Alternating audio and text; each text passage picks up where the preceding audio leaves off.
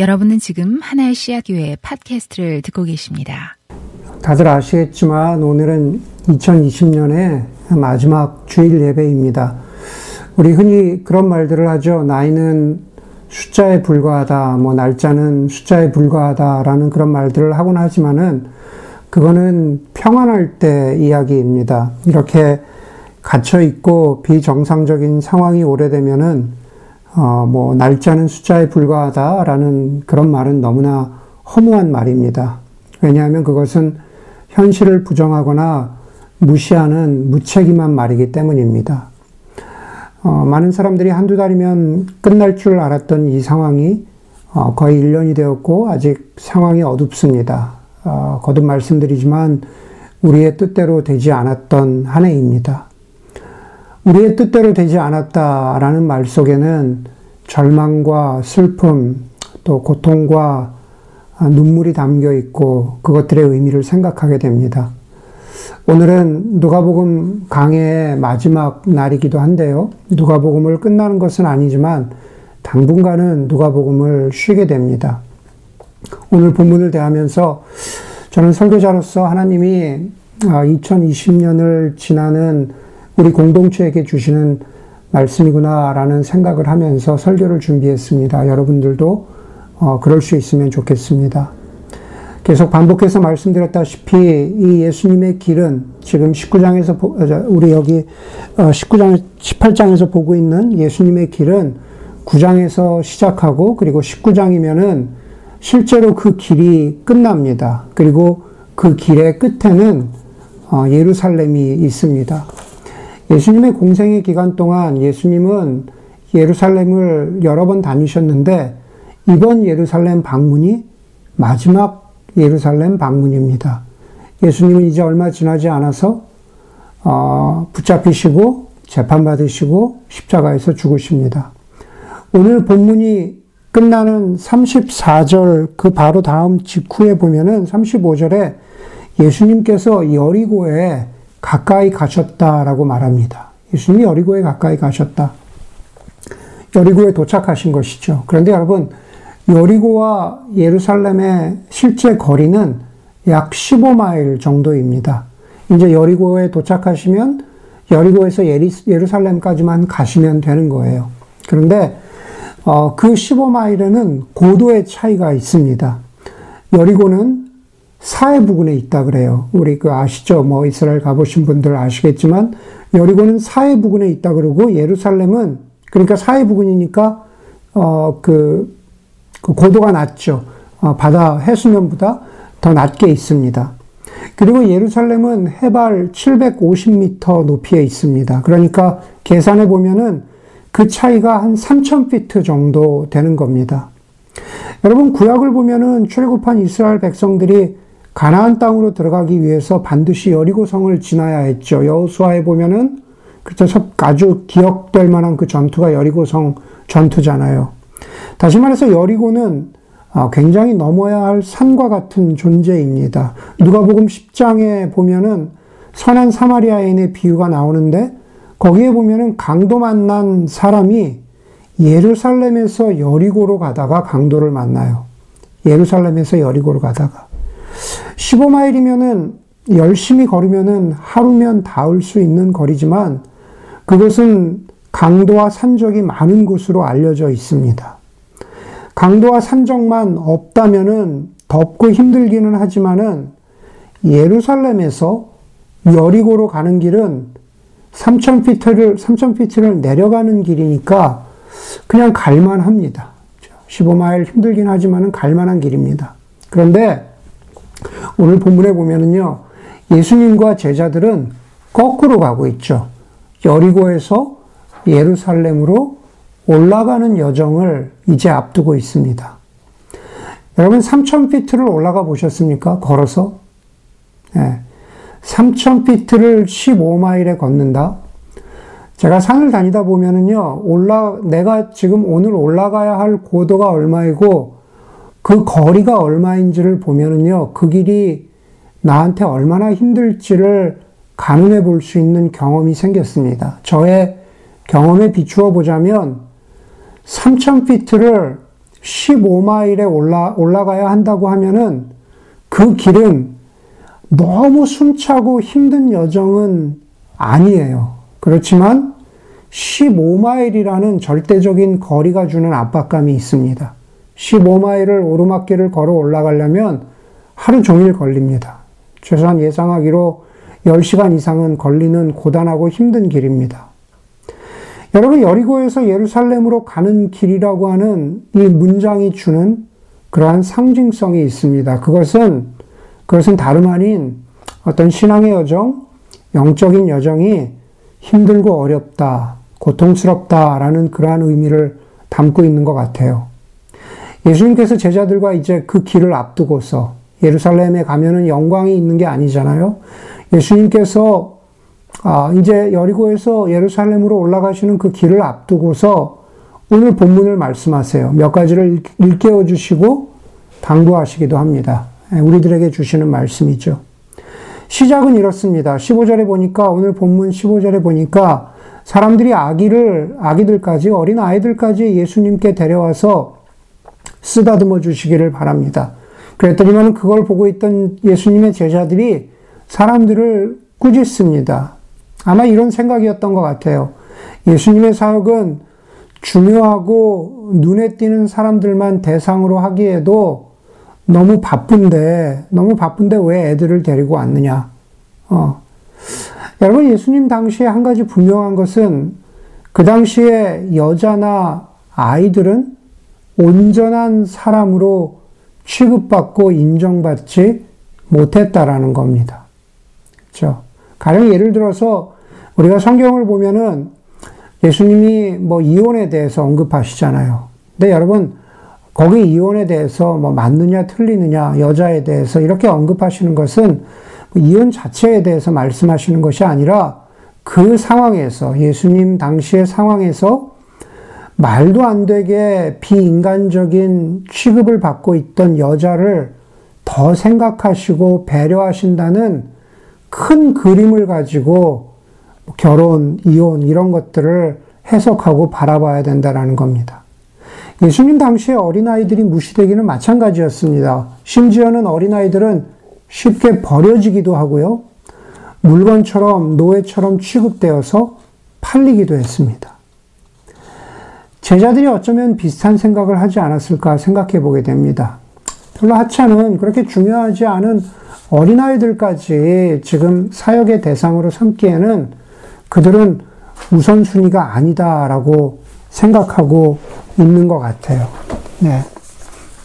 그래서, 어, 10, 16절에 보면은 예수님께서 제자들에게 이렇게 말씀하시죠. 그런 제자들을 향해서 이렇게 말씀하세요. 어린아이들이 내게로 오는 것을 허락, 허락하고 막지 말아라. 하나님의 나라는 이런 사람의 것이다. 내가 진정으로 너희에게 말한다. 누구든지 어린아이와 같이 하나님의 나라를 받아들여야 하나님의 나라에 들어갈 수 있다 라고 16절에 말씀하시죠. 그래서 흔히 우리가 설교하기를 어린아이와 같이 순전한 마음, 착한 마음, 아, 깨끗하고 착한 영혼을 가져야 한다고 그렇게 말합니다. 예, 물론, 물론 우리가 다 동의하죠. 어린아이들은 참 순수하고 깨끗합니다. 착합니다. 그러나 그것은 어린아이들을 넓게 보면 그렇다는 것이지 사실 현실은 좀 다르잖아요. 예, 제가 설교문에다가 그렇게 썼는데 뭐 우리 교회 아빠들이 다 착하지만 뭐 이렇게 착한 아빠 우리 유성 형제한테 유성 형제 어디 갔나요? 예, 유성 형제한테 물어보면 어, 우리 깐난쟁이 이나가, 이나는 아직 말을 못 알아들으니까, 아빠 말을 잘 듣고, 어, 이제 순종하란 대로 하고, 그럴까요?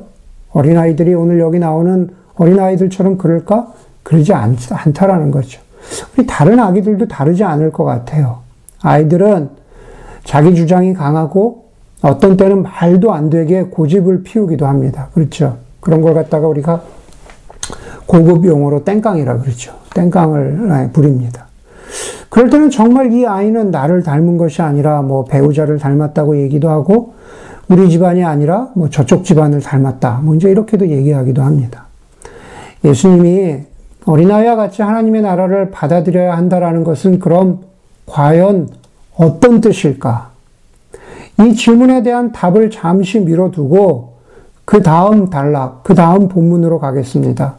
18절에 보면은요, 어떤 지도자가, 이거는 마태복음에도 등장하는 본문인데요. 어떤 지도자가 예수, 예, 예수님께 와서 묻습니다. 선생님, 내가 무엇을 해야 영생을 얻겠습니까? 예수님이 20절에서 이렇게 대답하시죠. 가늠하지 말라, 살인하지 말아라, 도둑질하지 말아라, 뭐 내 부모를 공경해라, 이런, 이런 말씀을 하십니다. 그런데 그 다음에 나오는 지도자의 대답은 예상치 못한 대답입니다. 21절이죠. 그가 말하였다. 나는 이러한 모든 것은 어려서부터 다 잘 지켰습니다. 누구도 완벽하게 지킬 수 없을 것이라고 여겨졌던 그 계명을 지킨 율법을 지킨 이 지도자의 모습을 보면서 우리는 같은 인간으로서 놀라게 되지만 그러나 예수님은 놀라지 않으신 것 같아요. 내가 이 율법들을 다 지켰습니다. 라고 하는 예수님의 어, 그, 그, 그, 그 지도자의 대답에 대해서 예수님은 놀라지 않으시고 22절에서 이렇게 말씀하시죠. 너에게는 아직도 한 가지 부족한 것이 있다. 네가 가진 것을 다 팔아서 가난한 사람들에게 나눠주어라. 네, 우리가 이, 이 본문 잘 알죠? 이 말을 들은 이, 이 지도자가, 부자가 근심합니다. 부자였기 때문에 근심하죠. 그가 근심하는 것을 보고 예수님이 이렇게 말씀하시죠. 이건 누가복음에 있는 어, 어, 예수님의 그 아주 독특한 말씀이신데 부자인 사람이 하나님 나라에 들어가기가 어렵다. 부자가 하나님 나라에 들어가는 것보다 낙타가 바늘기로 들어가는 것이 더 쉽다. 이렇게 말합니다. 제가 그 신학교에서 공부하기 시작한 94년쯤에는 이런 해석이 꽤 지지를 얻었어요.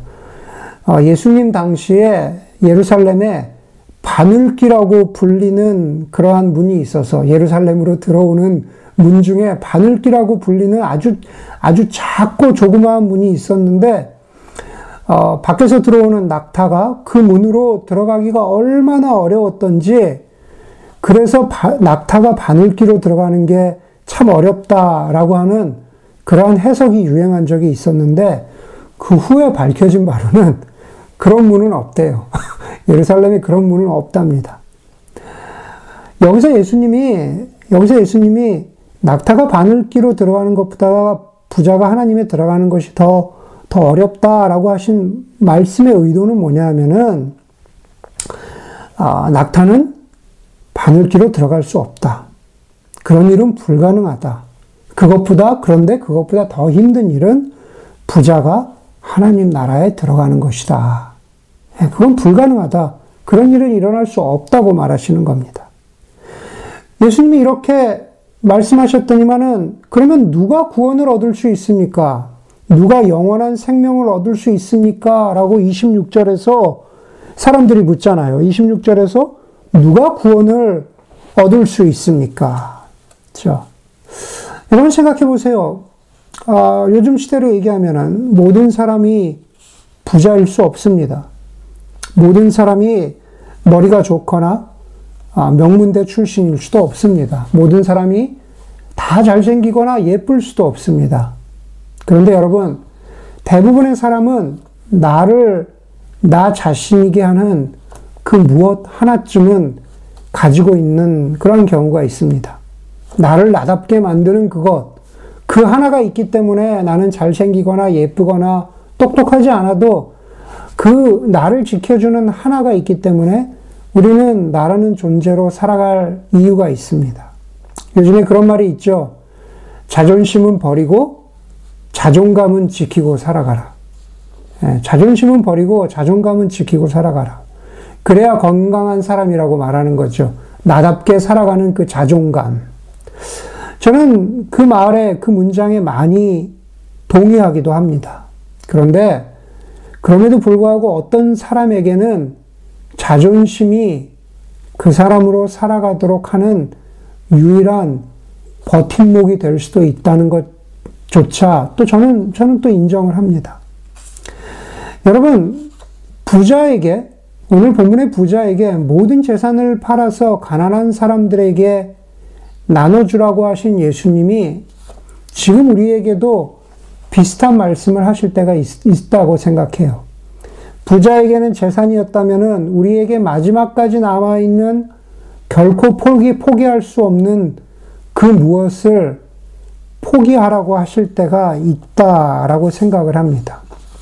그것이 무엇이 되었든, 좋은 학교 졸업장이 되었든, 내 외모가 되었든, 뭐, 그 무엇이 되었건, 어, 자존심 혹은 자존감을 포기하라는 것은 낙타가 바늘기로 들어가는 것보다 더 어려운 일이 됩니다.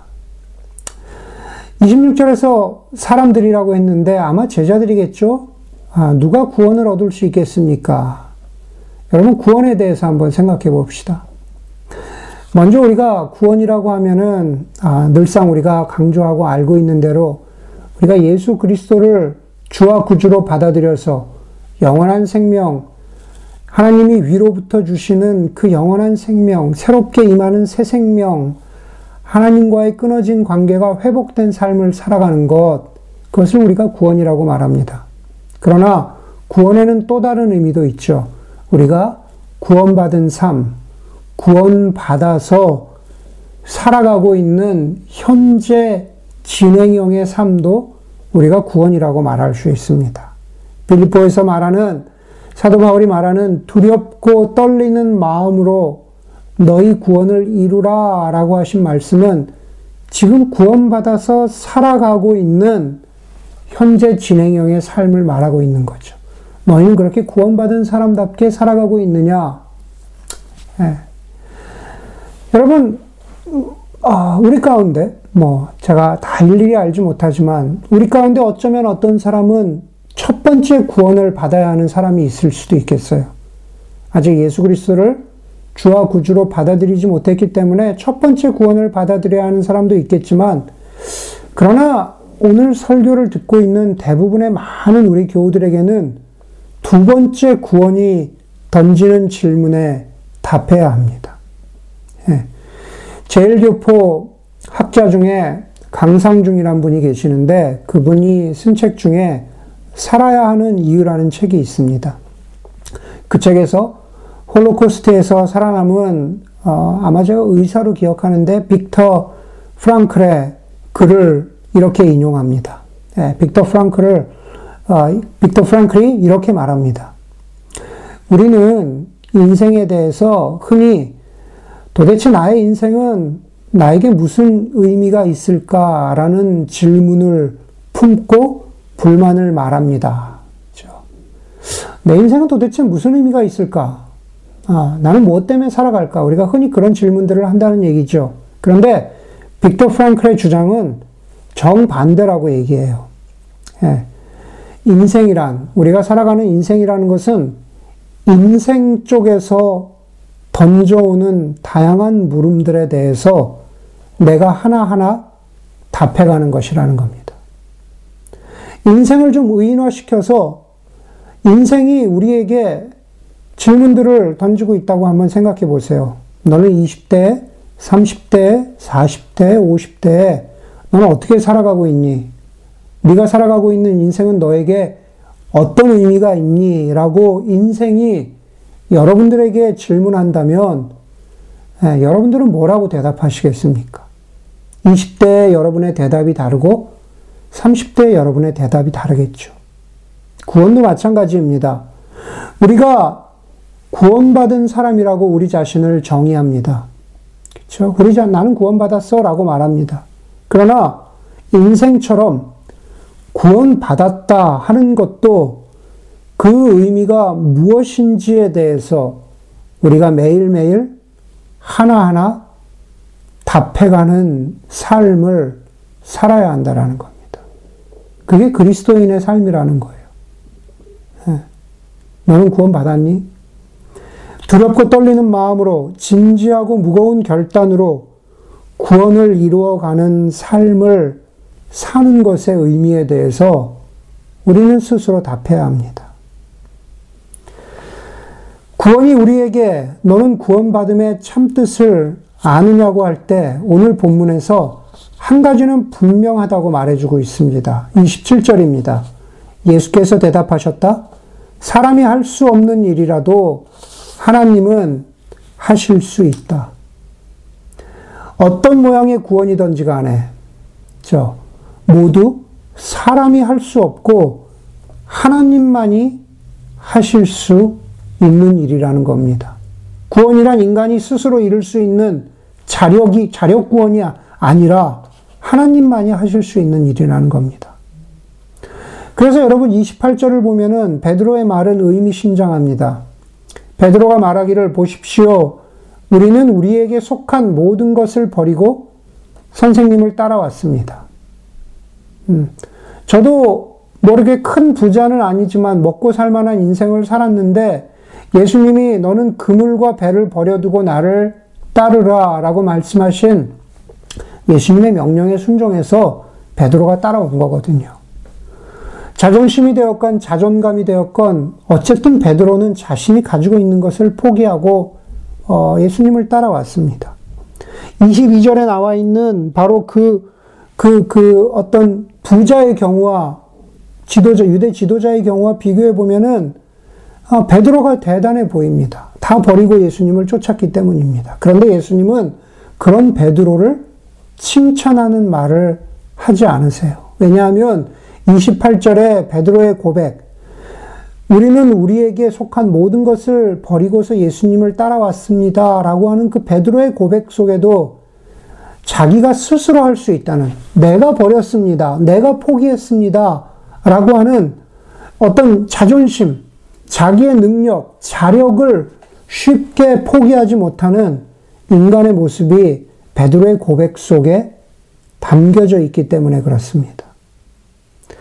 여러분 여기서 보면은 베드로도 굉장히 대단한 사람 같아 보이죠. 굉장히 헌신을 한 사람 같아 보이지만 우리 얼마 지나지 않아서 몇 밤 지나지 않아서 예수님이 잡히실 때 잡혀가실 때 그를 어, 베드로는 예수님을 부인하고 도망갑니다. 예, 그렇게 정말 모든 것을 포기하고 예수님을 쫓았더라 쫓았더라면 저 할 수 있는 제자의 행동은 아닌 거죠. 아직 베드로에게도 버리지 못한 그 무엇이 있었다는 것이 얼마 지나지 않아서 어, 증명이 됩니다. 여러분 베드로의 말에 대해서 누가는 예수님이 베드로뿐만 아니라 많은 사람들에게 대답하시는 장면을 그리죠. 28절에서 베드로가 저는 모든 것을 버리고 예수님을 쫓았습니다. 그랬더니만은 29절에서 예수님이 베드로를 포함한 제자들에게 말씀하세요. 내가 진정으로 너희에게 말한다. 하나님의 나라를 위하여 집이나 아내나 형제나 부모나 자식을 버린 사람은 오는 세상에서 영원한 생명을 받을 것이다. 네. 여러분 이것은 제가 앞서 말씀드린 두렵고 떨리는 마음으로 이루어가는 구원이죠. 어, 이런 것들을 버려야만 구원을 받을 수 있다라고 하는 구원을 위한 조건은 아니고요. 이것은 어, 구원받은 사람이 살아가는 어떤 지금 이루어가는 현재의 구원의 삶을 말하고 있는 겁니다. 이 땅에서 힘들지만 애쓰고 있는 하나님 나라를 말하는 것이죠. 여러분, 여전히 우리는 현재 진행형의 구원의 삶, 여리고에서 예루살렘으로 올라가는 오르막, 오르막 길에 있습니다. 우리는 아직 예루살렘에 도착하지 못했습니다. 우리는 여전히 구원을 향하여 나아가고 있습니다. 예수님은 열두 제자를 가까이 불러서 이렇게 다짐하시죠. 보아라. 저 보아라. 우리는 예루살렘으로 올라가고 있다. 31절에 그렇게 말씀하시잖아요. 보아라. 우리는 예루살렘으로 올라가고 있다. 우리는 하나님 나라의 완성을 향해서 나아가고 있다. 예루살렘에서 도착해서 벌어질 일은 영광스러운 일이 아닙니다. 오히려 수치스러운 일이죠. 예수님은 체포되고 조롱과 모욕과 침뱉음을 당하시고 십자가에서 죽으실 것입니다. 예루살렘으로 올라가고 있다는데 기대하는 것이 그렇게 좋은 일이 아닙니다. 그런데 예루살렘의 일은 그것으로 끝이 아닙니다. 33절에 보니까는 예루살렘으로 올라가서 예수님은 죽임을 당하게 되실 것이지만 30점, 33절에 그는 사흘째 되는 날에 살아날 것이다. 죽은 사람이 살아나는 것은 불가능한 일입니다. 그런데 불가능한 일이 가능해집니다. 현실이 됩니다. 여러분 다시 27절을 보세요. 다시 27절을 보세요.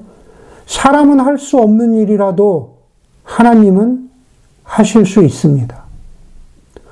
구원은 결코 사람이 할 수 없는 일인데 그것을 성취하는 것은 바로 하나님이 하십니다. 죽은 사람이 살아나는 것은 불가능한 일인데 그것을 성취하시는 분은 하나님이십니다. 하나님이 성취하신다는 것을 믿는 것이 바로 구원입니다. 그런데 34절에 보니까는 제자들은 이 말씀을 조금도 깨닫지 못했다 그럽니다. 예수님이 부활하실 것을 깨닫지 못해요. 여러분, 우리에게 영원한 생명을 주시는 구원, 그리고 우리를 성숙으로 이끌어 가시는 구원은 우리 힘으로 할 수 있는 것이 아니고 하나님만이 하실 수 있는 일입니다. 그런데 여러분, 이 시대의 교회, 이 시대의 그리스도인들, 저와 여러분들을 포함해서 이 시대의 교회와 그리스도인들의 문제는 영원한 생명 얻는 구원은 하나님이 주신 것이지만 그 다음의 구원, 두렵고 떨리는 마음으로 이루어가야 하는 구원은 내가 할 수 있다, 내가 해야 한다라고 하는 영적 태도가 아닐까 하는 생각을 해보게 됩니다. 그래서 부자 지도자는, 오늘 본문에 나오는 부자 지도자는 가늠하지 않고 도덕질하지 않고 살인하지 않았잖아요. 그것과 마찬가지로 우리도 부자 지도자처럼 무엇인가 합니다. 선교도 하고 성경 공부도 하고, 기도도 하고, 구제도 합니다. 아니, 우리 일상의 삶에서 직장이나 진로나, 우리 오늘 기도했지만 부부관계나 자녀 양육이나 사역이나, 우리가 이름 붙일 수 있는 인생의 그 무엇, 우리에게 다가오는 인생의 질문들에 대해서 우리는 내 힘으로 해보려고, 내 힘으로 해결하려고 합니다. 왜냐하면 부자처럼 나는 이것을 할 수 있는 능력이 있다고 믿기 때문입니다. 그런데 여러분, 우리는 다시 부자의 반응을 주의 깊게 보아야 하는데, 우리는 부자처럼 무엇인가 했어요. 성경 공부도 하고, 뭐, 뭐, 기도도 하고, 구제도 하고, 또 하지 말아야 될 것도 하지 않고, 그렇게 했는데도 부자처럼 내 안에 영생이 없다고 느낍니다. 내 안에 생명이 없다고 느낍니다. 내 안에 성숙과 영적인 만족이 없다고 느낍니다. 해결된 것이 없다고 느낍니다. 그런데 예수님은 나에게 그나마 부자에게 말씀하신 것처럼 나에게도 그나마 마지막까지 붙잡고 있던 그 무엇을 다 포기하라고 하십니다. 부자처럼 우리도 마음에 근심이 됩니다. 돌아가신 황현산 선생은 그의 잘 알려진 수필집 방위 선생이다 해서 이렇게 말합니다. 종교가 맞닥뜨려 싸워야 할 것은 다른 종교가 아니라 경건함이 깃들 수 없는 경건함이 아예 무엇인지도 모르는 마음이다. 여러분, 우리가 맞닥뜨려 싸워야 할 것은 더 열심히 성경 공부하고 더 열심히 기도하지 못한 나태함이 아닙니다. 내가 자녀 양육을 위해서 좀 더 책을 읽었어야 하거나, 좀 더 참을성을 가졌어야 하거나, 혹은 인생의 소명을 찾기 위해서 세미나를 듣거나, 영적 멘토를 찾았어야 하는 것이 아닙니다. 좀 더 헌금하고 구제하며 세상의 낮은 곳을 보면서 도왔어야 하는데, 그렇게 하지 못한 자책감도 아닙니다. 물론 그러한 것들이 다 필요하지만, 그러나 가장 먼저 우리가 맞닥뜨려야 할 영적인 현실은 우리의 마음 속에 경건함이 깃들 수 없는, 경건함이 아예 무엇인지도 모르는 우리의 무디어진, 영적으로 무디어진 우리의 마음입니다.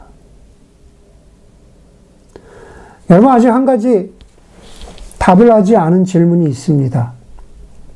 아까 설교 처음에 제가 말씀드렸죠.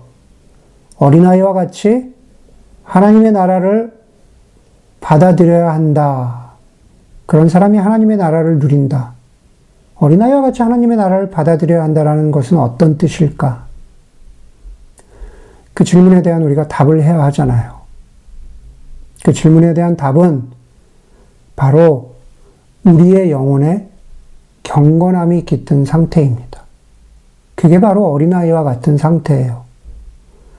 여러분, 어린아이와 같아라, 어린아이와 같아야 하나님의 나라를 누린다라고 했을 때 어린아이의 특징은 바로 무력하다는 겁니다. 내 힘으로 할 수 있는 게 아니라 무력하다는 거예요. 어린아이는 힘이 없습니다. 스스로 할 수 없습니다. 부모에게, 어른에게 의존해야 합니다. 갓난아기가 우유를 먹고 몸을 씻고 잠자리에 눕는 하나하나까지 어른의 전적인 손길에 자신을 맡겨야 합니다. 그것이 바로 어린아이와 같이 하나님의 나라를 받아들인다는 뜻입니다. 하나님만이 하실 수 있는 일을 감히 내가 하겠다고 나서지 않는 마음이 경건한 마음입니다.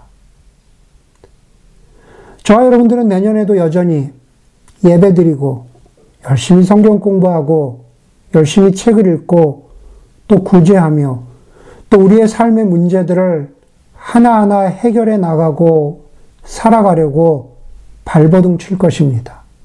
당연히 그래야 합니다. 그래야 두렵고 떨리는 마음으로 성숙의 구원에 한 걸음 더 나아갈 수 있기 때문입니다.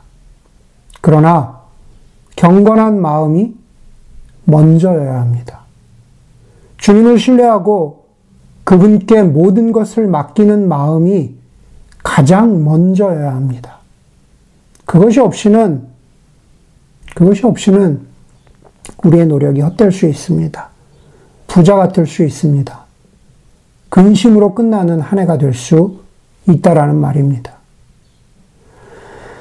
몇 주 전에 제가 좋아하는 작가인 로렌 위너의 책을 읽었는데 오늘 설교의 제목이기도 합니다. Still. Still이라는 그 책 제목의 어, 서브타이틀은 Mid-Faith Crisis였습니다. 신앙의 중간에서의 위기였죠. 저자가 Still이라고 그 책의, 그 책의 제목을 붙인 이유를 설명하는 것으로 오늘 설교를 마무리하려고 합니다. Still이라고 했을 때는 I am still here 처럼 나는 여기에 여전히 있다 라는 뜻이기도 합니다. 그리고 두 번째로는 be still 이라는 뜻처럼 가만히의 뜻도 있습니다. 저자는 이 두 가지를 쓰면서 이 두 가지 뜻이 그 책의 의도를 보여준다고 책 마지막에서 얘기를 해요. 여전히 그리고 가만히. 여전히 그리고 가만히. 여러분, 우리도 그렇습니다. 우리는 여전히 I am still here. 우리는 여전히 하나님 앞에 있어야 합니다. 여전히는 현재 진행형입니다. 그리고 be still. 하나님 앞에 가만히 앉아 하나님이 우리의 삶 가운데 이루시는 일을 보아야 합니다. 그러한 경건한 마음, 하나님과 함께하는 하나님께 모든 것을 의존하는 그 마음이 저와 여러분 가운데 2021년에도 있기를 주의 이름으로 간절히 소원합니다.